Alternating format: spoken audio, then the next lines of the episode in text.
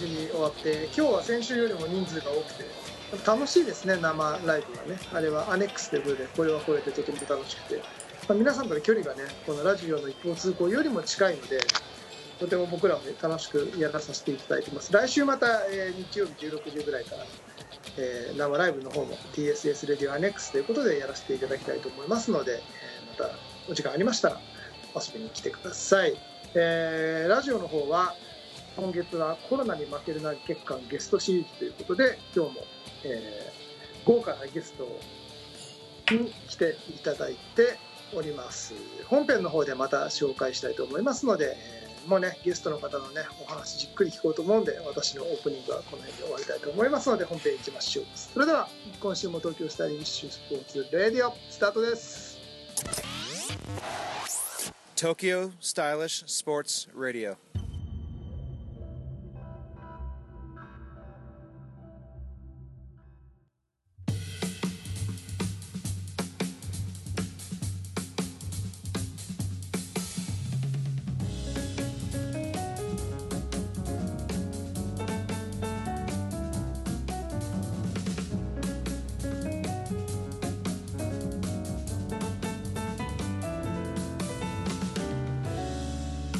皆さんこんにちは、えー、東京スタイリッシュスポーツ代表チームイノバインターナショナル菊池哲也です。皆さんこんにちは。東京スタイリッシュスポーツ広報の高橋剛です。そして今週のゲストはこの方です。どうもこんにちは。チームイノーバアンバサダーの川崎です。よろしくお願いしますえー、この番組はディスクゴルフを中心とした最新のフライングディスク事情をお送りいたします。ということでようこそ川口さん。よろしくお願いします。はい。こちらこそよろしくお願いします。ご無沙汰しております、はい、ちょこっとだけね今話したらねあの先週の諸岡さんのとそのスタートがかぶってるっていうところでのお話だったのでなんかまた面白そうなここに行き着くまでにどういう道を通ってきたかというとまた面白そうですね。はい。ね、そうですね。あの、川崎さん今まで2回ほどかな、2回、3回ぐらい、えっと、ラジオお出になってるんですけど、大体あの、えっと、協会のこととかね、あの、ディスクゴルフ全般のことをお話しされてて、川崎さん自身の、えっと、細かいどういうふうに生きてきたのかというのは聞いてなかったので、今回そんな話をぜひ語っていただければと思いますので、よろしくお願いします。はいはい、よろしくお願いします。まず最初なんですけど、このまあ今コロナに負けるな月間ということでやらせてもらってるんですけど、どうですか？最近そのまさにその自粛自粛とかそのコロナっていうものが世の中に出てきてから、まあ川崎さんの地元だったり川崎さんの界隈であったりっていうところのディスクゴルフっていうのは今どどんな感じになってますか？そうですね、あのー、私は今、小山に住んでいて、あの地元に小山の常設のコースもありますし、あと車でちょっと北の方に行くと、清原や市海のコースなどもあって、最初はあのー、どこも、あのー、えー、と空いていて、あの自由に練習ができたんですね、仲間のプレイヤーと一緒に。ただ、えー、と今、小山もクローズになりましたし、えー、と市海も基本的にクローズになりましたので、まあ、今は清原だけになったということですね。であとはまあえー、3密はいけないということなので、あのー、マンスリーもなくなりましたし、まあ、なんですかね、マンスリーもどきみたいにうちわで集まってちょっと試合形式でっていうのもなかなかできないあの状況にはなってるんですけど、まあ、ただ清原はあのクローズになってないので、まあ、そこに行って個人的にあの練習してるという状況ですかね。はい、でまあ、そこに駐車場も空いてますよ。あそうなんですよ、はいでまあ、そこであのプレイヤーがあの来ててもし会えば、まあ、ちょっと一緒にあの練習ラウンドをするみたいなことをやってるという感じですね。はい、あの僕、まあ、東京の公園なんかはリンクスなんかも日中結構信じられないぐらい人が多いんですよ。他にそうないので。清原はやっぱりそそんなに人多くないですか？えっ、ー、とご存知の通りあり以前は全くねあの他の人が入ってこないようなあの状況だったんですけどさすがにねあの一般の人が増えてるんですよね。多分みんなあの遠出ができなくなって行くところがないということであのランニングしたりウォーキングしたりあとお子さん連れで家族連れで遊びに来たりということもあってで常設エリアにも結構が今来てますねなのでまああのその人たその人たちを避けながらあの投げてるという感じですね。やっぱりそうですよねなんか本当に公園にねどこも人が増えてうん、そうですね。ですね、はいじゃあ今川崎さんは清原の方に行かれて投げてるって感じなんですか？そうですね。はい。で、あとは、あのーちょっとコロナの絡みでし、あのー仕事の出勤時間がちょっとあの1時間遅くなったので、えっと、朝起きる時間は一緒で、朝、あの、小山総合公園って昔あのチーム戦をやった公園が、はいはいはいあそこは実は空いてるので、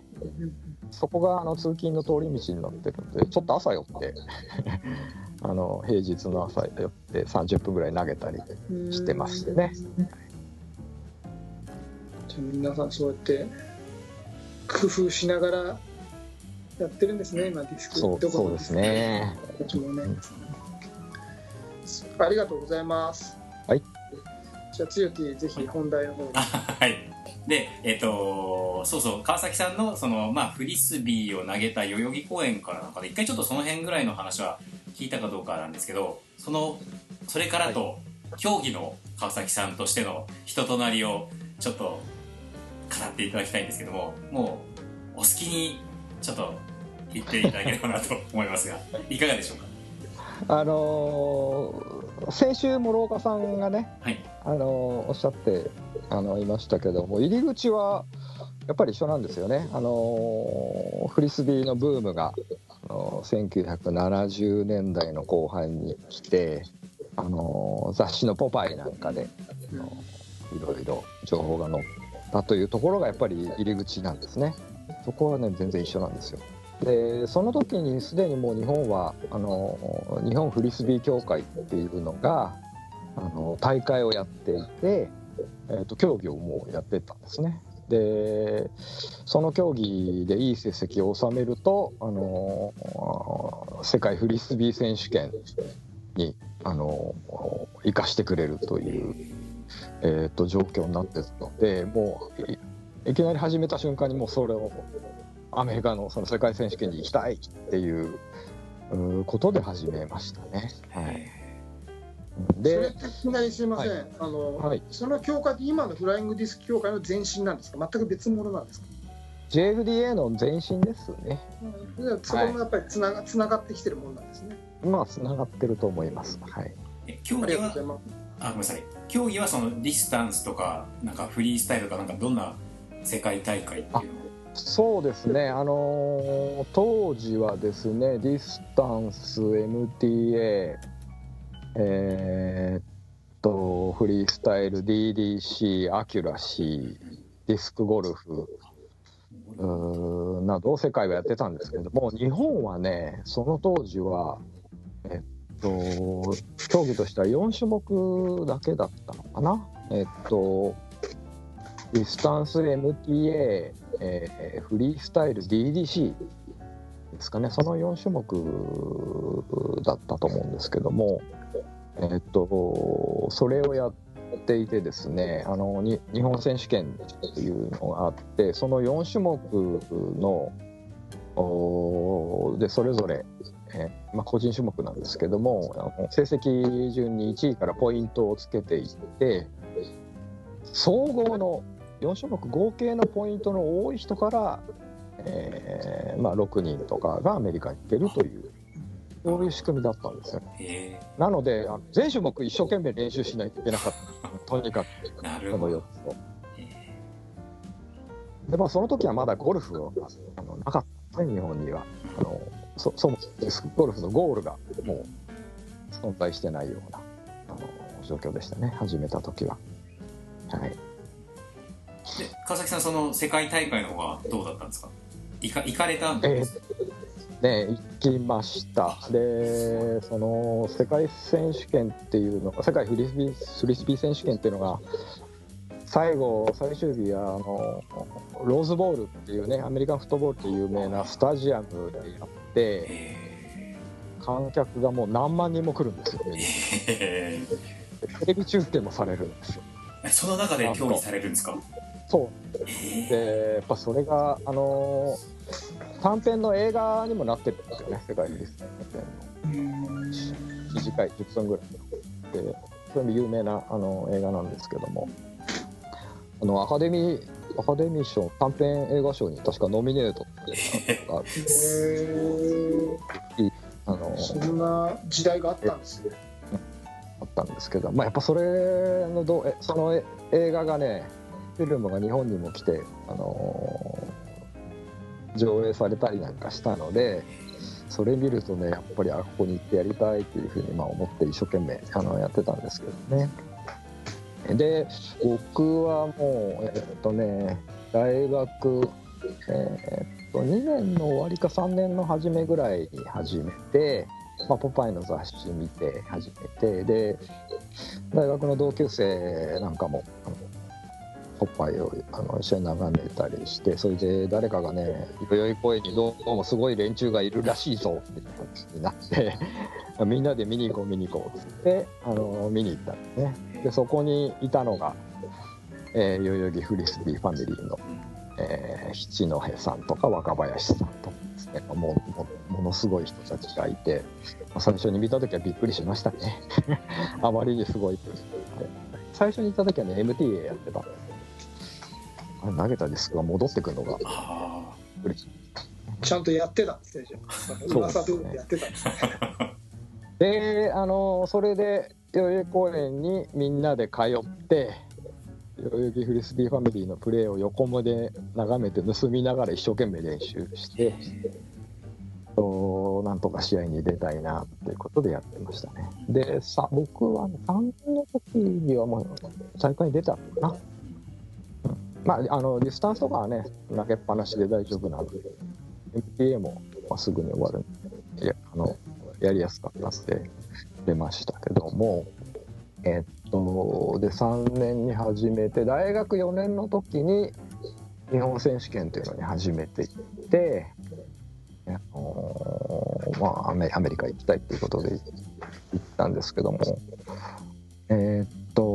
4種目の合計なんですけどもあのその4種目も4種目が特徴がこうバラバラじゃないですか。うん。だから、あのーパワー系のものもあれば技術系のものもあるの。でなかなかね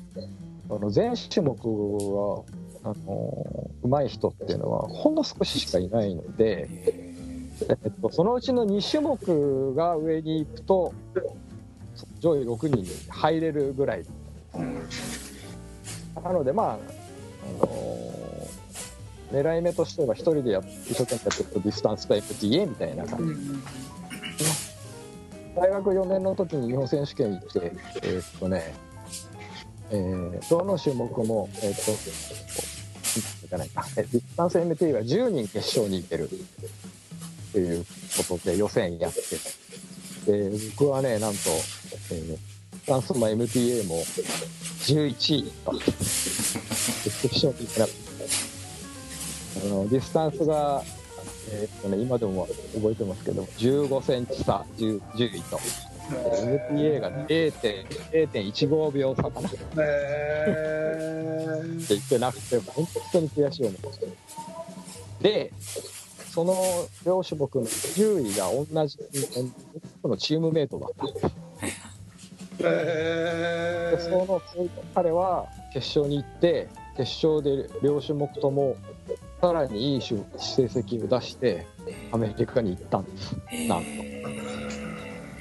でそれで僕はもう悔しくて悔しくてしょうがなくて、あの日本選手権が終わった後に、もうあのずーっと一人で、はい、ディスタンスの練習をしに、あのやってました。で、翌年、えーっと、えそれがね4年生だったんですね大学のね。で翌年就職して社会人1年の1年後の日本選手権で両種目で決勝に残って総合4位になって 行けたんです。アメリカに、すごい はい、そんな感じですね、はい。40年以上前の話ですけど時間大丈夫ですかああ大丈夫です。まだ。まだです。話が長くなる。ね、でもあの大体尺の半分ぐらい取ってますけどね。大丈夫です。あのうまくやりますから。そうね40年以上前ですねもうね。1907あえっとそのえっと80年から日本選手権に出て81年にアメリカに行ったのかな。40年前ですね。はい。えその時もでもその観客がすごいいてテレビ中継みたいなのもある感じだったんですか？でも僕が行ったのがねえっと81年にあのせ行ったのが最後のローズボールでしたね。そうなんですね。それなんで最後になっちゃったんですか？えっとねそれはやっぱりあのーフリスビーっていうのが商標なので、まあ。フライングディスクっていう風にした方がその普及するんじゃないかということだったと多分思うんですけどもで81年がロールボールで82年は東海岸に行って最後の世界フリスビー選手権っていうのをやってフリスビー選手権っていうのはそこで終わって83年からフライングディスク選手権世界フライングディスク選手権だったかなみたいな格好いましたね。はい、うんでその後それから、はい。そうですよ。ゴルファー川崎康人の誕生までどうどうなっていくんですか、はい。あのーであのーフリスビーのあの大会としては最初にやったのはねその代々木フリスビーファミリーその日本選手権に種目はなかったんだけど代々木フリスビーファミリーの人たちがね代々木公園に18ホールのコースを作って遊んでたんですよ。あのゴールは街灯に街灯に当てればあ公園ぐるーんと一周回るコースで、あのすごい面白かった。でそれを、あの遊びでというか、まあ、練習ではやっててで、えっと日曜日の早朝とかにねあの日中も人が出てきてあのでなって早朝ものすごい早い時間に集まって、えっと大会をやってたんです。へ代々木ファミリー主催で。それが最初ですねゴルフの出会いとしては、はい、でそまれでゴルフゴルフディスクがあったんですか？あないです。フリスビーでやってましたね。へだからなんだあの時えっとミッドナイトっていう蛍光塗料素材のものが出る前はプラスチックの軽いやつだったので、うんうんとね、一番飛ぶのディスクが100なんだ？119g とかえへえー。でまあ蛍光塗料で重いあの同じ刀金型なんだけども重くできるようになったのでそれであの、まあ、140g とか 150g のディスクにはなりましたけどもそれでもまあフリスビーなのでそんなに飛ぶディスクではなかったですね。で、シャープ H ディスク出てきたのは、だったら、フリスビー選手権が終わって、イノーバーが設立されて、1983年ですよね。ゴルフディスクが誕生した。はい世界的にもできたのが83年。そう。83年に、あのーイノーバが設立されて、えっとイーグルっていうね世界で初めてのシャープエッジディスクゴルフディスクが発明されてでそれも日本に入ってきてあのそこから日本でも、あのーそういううんフリスビーじゃない、まあ、ゴルフディスクを投げるようになってで日本選手権でもえーっとゴルフが、えー行われるようになりましたね。はい、ただその頃はねまだあんまりあのゴルフコースがね常設コースがなかったので、えーやる場所がないんでなかなかあの機会がやる機会がないってこともありますし僕個人的にもまだそんなに一生懸命やってなかったんですね。はい。ただその後、えーっとね、80何年だ？1986年かな？JPDGA ができてそれで昭和記念公園に常設コースが、あのーできてから、えーハマりにはまってディスクゴルフを一生懸命やり始めたっていうことですね。あの JPDGA のツアーも始まったので、はいはい、そこからはディスクゴルフ一生懸命やり始めましたその頃の出出始めの頃ってコースって昭和以外にはどこがあったんですか？えっとね、あのーえっと、ヒーローさんが、えっと、一生懸命日本中にコースを作ってくれたんですけども、えっと、国営公園はいにコース、まあ、昭和にできたのをきっかけに国営公園が、えっと、コースを作ってくれ始めましてその頃はまだね国営公園ができたばかりであんまり人があ来なかったんでいいなかったので、なんかラクションでいいのはないかっていうことでディスクゴルフを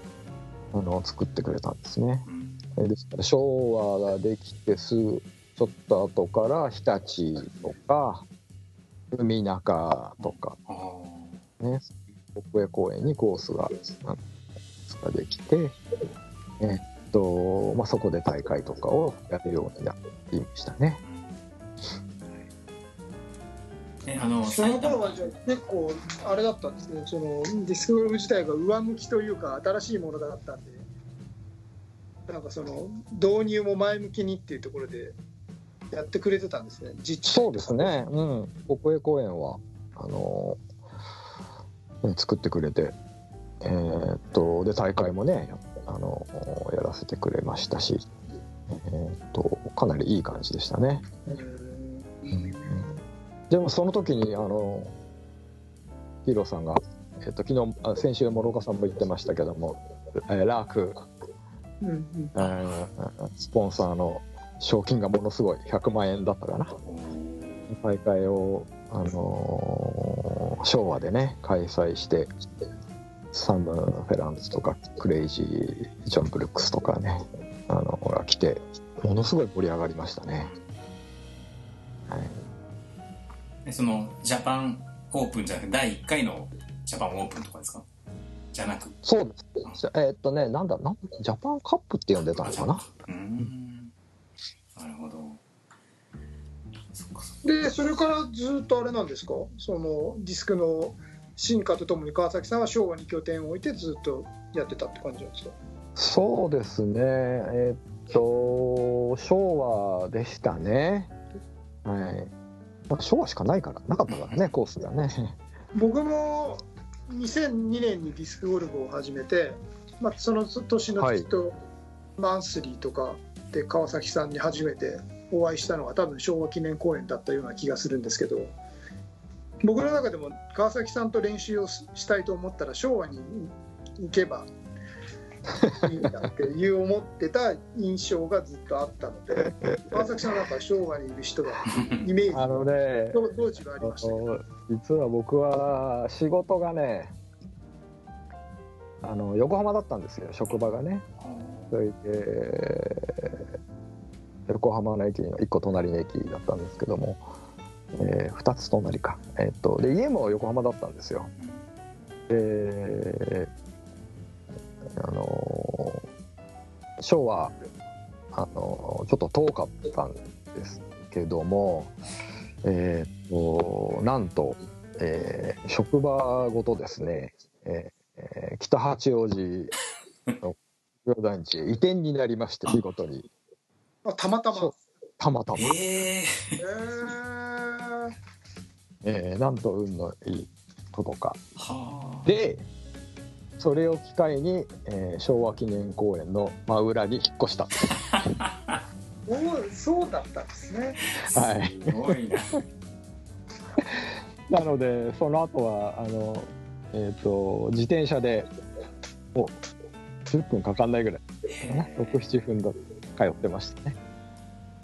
え年パスみたいのも買ってるもんですか？えっ、とね当時なかったのかな。なかったですね。それが年発できたのできたのはねずいぶん後なんですあこの10年15年の話ですよね。あそうなんだ。そうだと思へえそ昭和に通いましたね。ちょっと僕もだからその川崎さんと投げる時は昭和に行こうっていう感じでだったので。えその後それでもうプレイヤーとしてやっててずっとやられてて会長になられたのはな何年ですか？えっとねえーっとその会長の前がね事務局長に最初になったのがね93年かな。ジャパンオープン昭和でのジャパンオープン一回ちょっと中断したんですけどもジャパンオープンがまた始まってケン・クライモなんかが、えーっと来始めた年だったかなその時に最初事務局長になって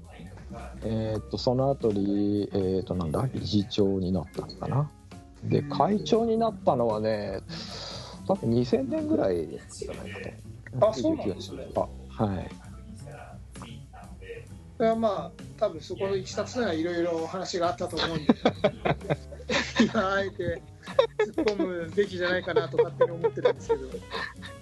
はい突っ込まないでください。はいわかりました。えでも僕がそのなんか川崎さんもやっぱり当然のごとく子育て世代であったりとかそういう時期があったわけじゃないですか。はいはい、でなんか何年かお休みされてたというかあんまりプレーができなかった時期があったっていうのをなんとなんか聞いたことがあったんですけどあそれってそうなんですよ。だからねあの子供が生まれた時の、えー、2年ぐらいかなだけは、えー、と全然やってなかったうーんでその直後にあの引っ越しができたのでそこで、でまたそこがきっかけでええって話だったんですね。はい、いやまあ運が良かったですね。それは本当にそうですね。すごいうん、強運ですね。そうですね。えそれまではずっとその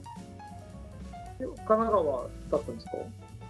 いやその前はね、えっ、と東京の杉並だったそうんでですすよ。よね。みえあで仕事をして一回向こうに行かれて、えはい。あそうなんですね。うん、あの最初は通ってたんですけど、まああまりに遠くてね 辛いので会社の。近くに引っ越して、かそっか。そうだから僕とは2002年から川崎さんにお世話になりいろいろいつの間にか遠征なども一緒に行かせていただくようになりまして今に至ってるわけですが。難しいですね。難しいですね。だから僕がディスク始めたのはあの復活したジャパンオープンの年だったんですよ。昭和でやった最後のジャパンオープンの年。ああはいはいはいはい。に僕はディスク2000 2002 2000年？年ですね。2年か。この年にディスクゴルフを始めたので。そうなんですねそこまでの川崎さんのそういう歴史っていうのは僕は知らなかったのであまり。そういう歴史があったんですね、そうですね。そうかそうか。あとは何かありますか？面白話はそうそうだそうだあの今その、ねはい。アメリカの方の年齢がまた10歳刻みから5歳刻みとかにもうなったんでしたっけ？えっ、とね今年からかな？正式にはそうですね。ということでね。またちょっとそうすると我々も若干世界に近くなるのかななんていうふうにそうですね。そうだと思いますね。あとあなんか今の、後の展展望は何かあるんですか？うん、あの、あの年寄りにとっては特にありがたいですよね。いやそうですよね10歳刻みから5歳刻みあのね、僕ぐらいの年になると10年きついですよね、やっぱりね。なので5歳刻みは非常にありがたくて、あのやっぱりね、そのあのカテゴリーに最初に入った年は、ね、あの一番そのカテゴリーで一番若いうんうんあの年代になるので、えーっとえ成績としても上にを目指す、えー目指しやすいっていうかね、そうですよね。あのということになると思うので、あのまあ、5歳ごとにチャンスが来るっていうか大きな、そうですよね。ね、そういうことなのでちょっとね頑張って世界を目指したいと思ってますけども、はい、川崎さんの年代でそのもろかぶってくる世界のプレイヤーってど誰誰あたり？えっとねえっと僕の年代あたりと上ですごいのがビッグボルクス。ブルックスちょっとちょっと上ですか？だけどボルクスはまあ白井さんと同い年で、えーっと去年が70歳になった年なので多分僕と同じカテゴリーになることないと思う。そうですよね。であとはねデビッド・グリーンウェルっていうすごいのがやっぱりいてで彼はねちょっと正確な年齢覚えてないんですけども多分僕より3つか4つ上だと思うんですけどギリギリかぶるんです。なんだけど彼はすごくて去年だから去年多分65か66だったと思うんだけど60歳以上部門に出て優勝しちゃったんですよね。あすごいですよ。はいだからグリーンウェルが勝てると思ったら若いあのクラスに出てくる可能性がありますね。であと一人すごいのはあのレーティングの値もすごいあのグレッグ・ホスペルです。あホスフェルドうん彼はもうちょっと若いのかなグリーンウェルより。だから彼はあれですよねオープンの元世界チャンピオン。そうですね。からやっぱりうまいですよね。うん、だからその3人あたりは、まあ、超超大物有名な人ですけども、ただね有名じゃない人でも上手い人がいっぱいいるんでね。使いますね。まずなんか飛ばしますからね。いくなんでこいつがこんな飛ぶんだっていうぐらい。年齢が上の部門でも名前全然知らなくてもやっぱり上手い人がいっぱいいるんですよね。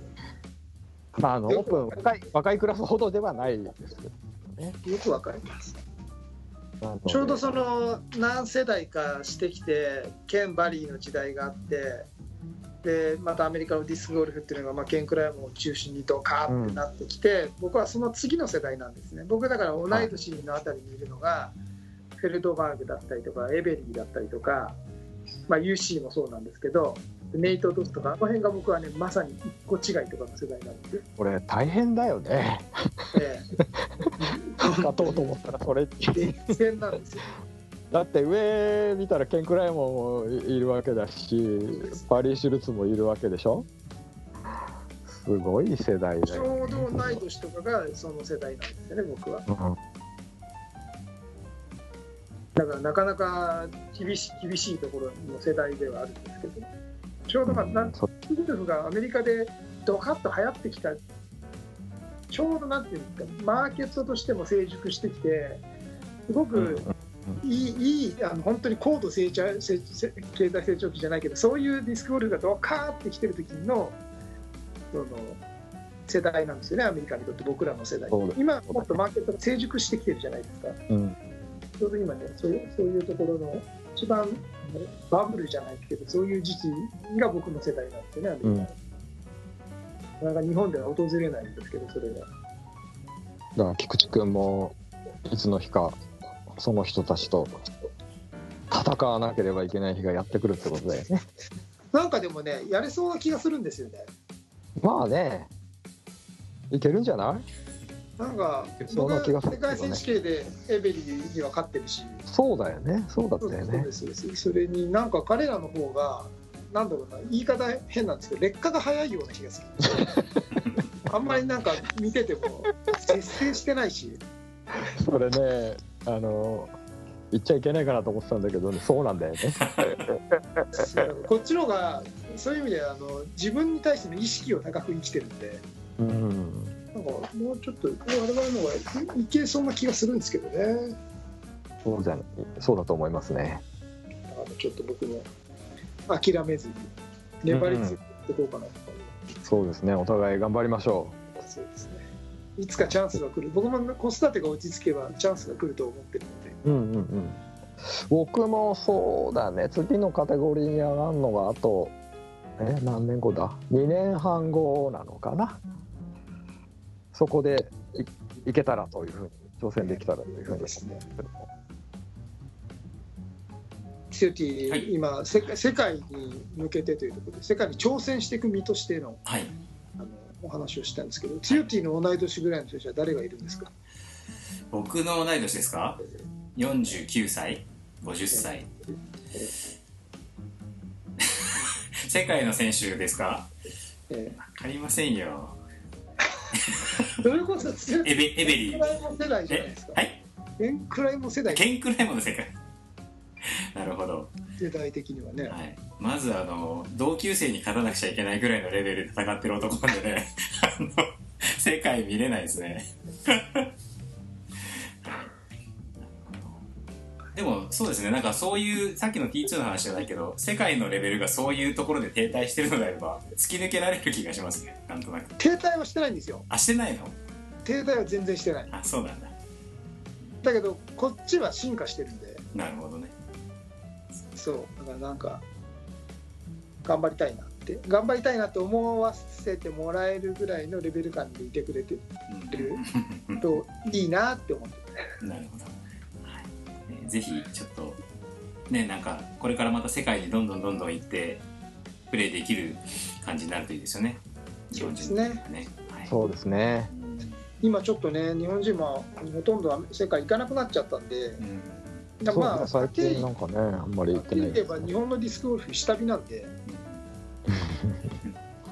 僕の感覚ではね。うん。うん。うん。あの若い人が育たないとやっぱり絶対これはね上向きにはならないんですよ。どんなベテランの人たちがずっと長くいても。うん。新陳代謝がなされないんでね。うん。絶対若い人たちの力が必要なので。そうですね。なので僕もなんかしつこくメディアをいろいろついて時代は YouTube だと思ってやってるんですけどね。川崎さんにもいろいろネタないですか？なんて言って教えてもらいながら。なんかあのいつもラジオでいつも T2 と2人でおじさん2人で話しててこう日本のディスクゴルフとか今後どうしようかって話をしてるんですけどさらにあのこうなんていうんですかね私の口から言うのもあれなんですけどさらにおじさんの川崎さんが加わったところであのフレッシュなあれかわかんないんですけど川崎さんとしてはどうですか？こうなんか突破口じゃないですけどなんかこれしたらいいあれしたらいいとか今後僕たちはできないけど若い人たちにこれを望むみたいなエールも含めてなんかお言葉をいただけると、まあ、勝手なことを言ってほしいんです。勝手なことを。難しいね。あのーあの僕はね今はあのーまあちょっと普及活動はあまりやってないんですけども JPDJ にいる頃は一生懸命もうずーっとかなり長い間あのやったつもりなんですけどね。頑張ってやったつもりだけども。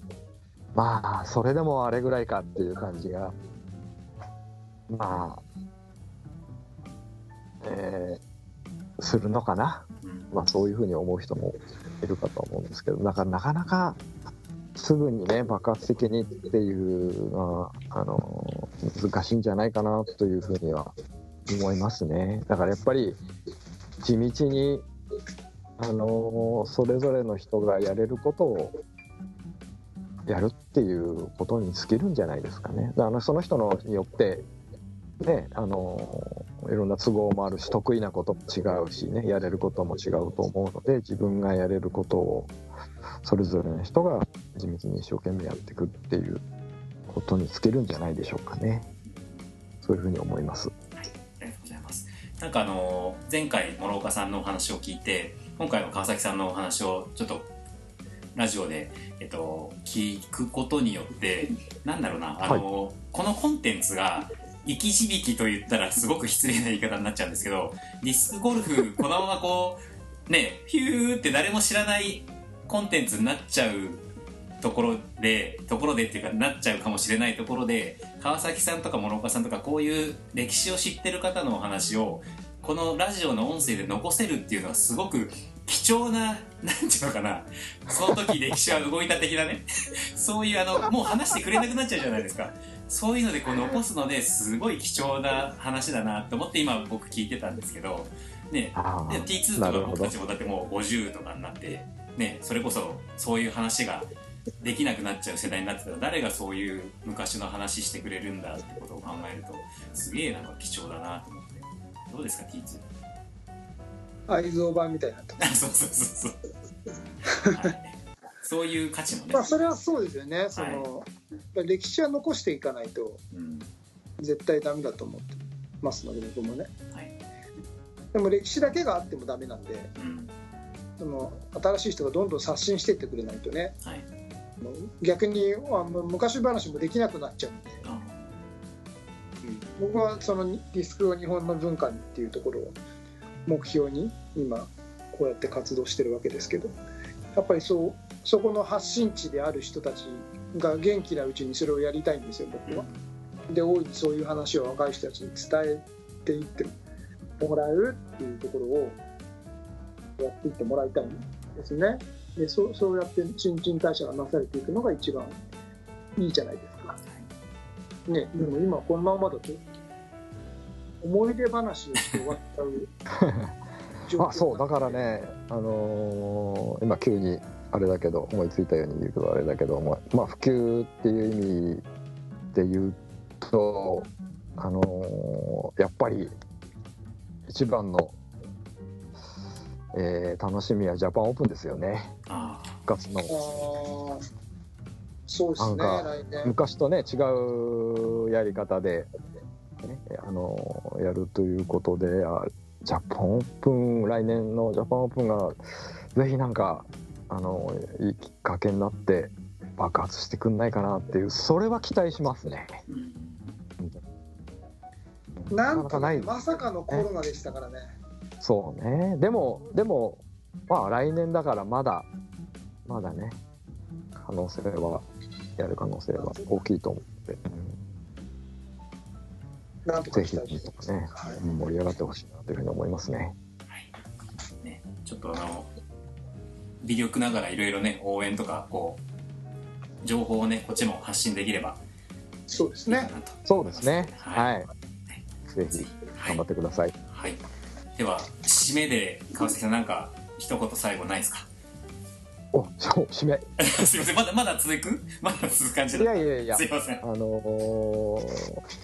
そうですね。はい皆さん、えーディスクゴルフは本当にあの面白いので楽しみながら末永くやりましょ ありがとうございますうって感じですかね。はい。それでは、えー今回のコロナに負けるな月間の、えーとゲストとして第2弾、えー、川崎さんを今日はお迎えしてお届けいたしました。どうもありがとうございました。ありがとうございました、はい、どうもありがとうございました。TSS Radio. 今回のテーマは、コロナに負けるな月間、ゲストとして川崎敦人さんをお迎えしてお届けいたしました。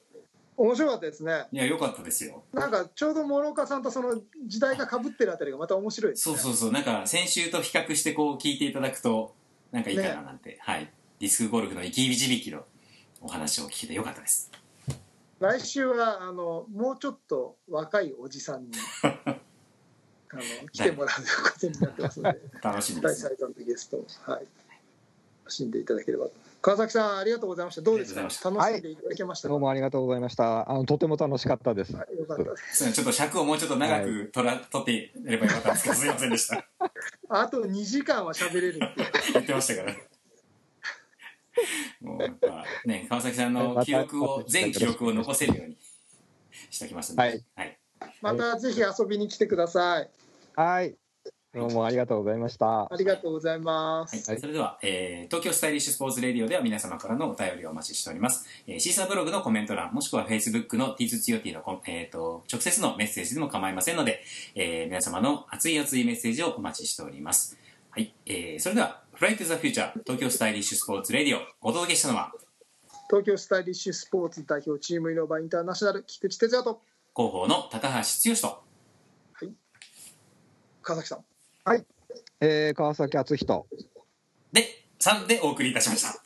それでは皆さん、また来週。さようならバイバーイさよならバイバイ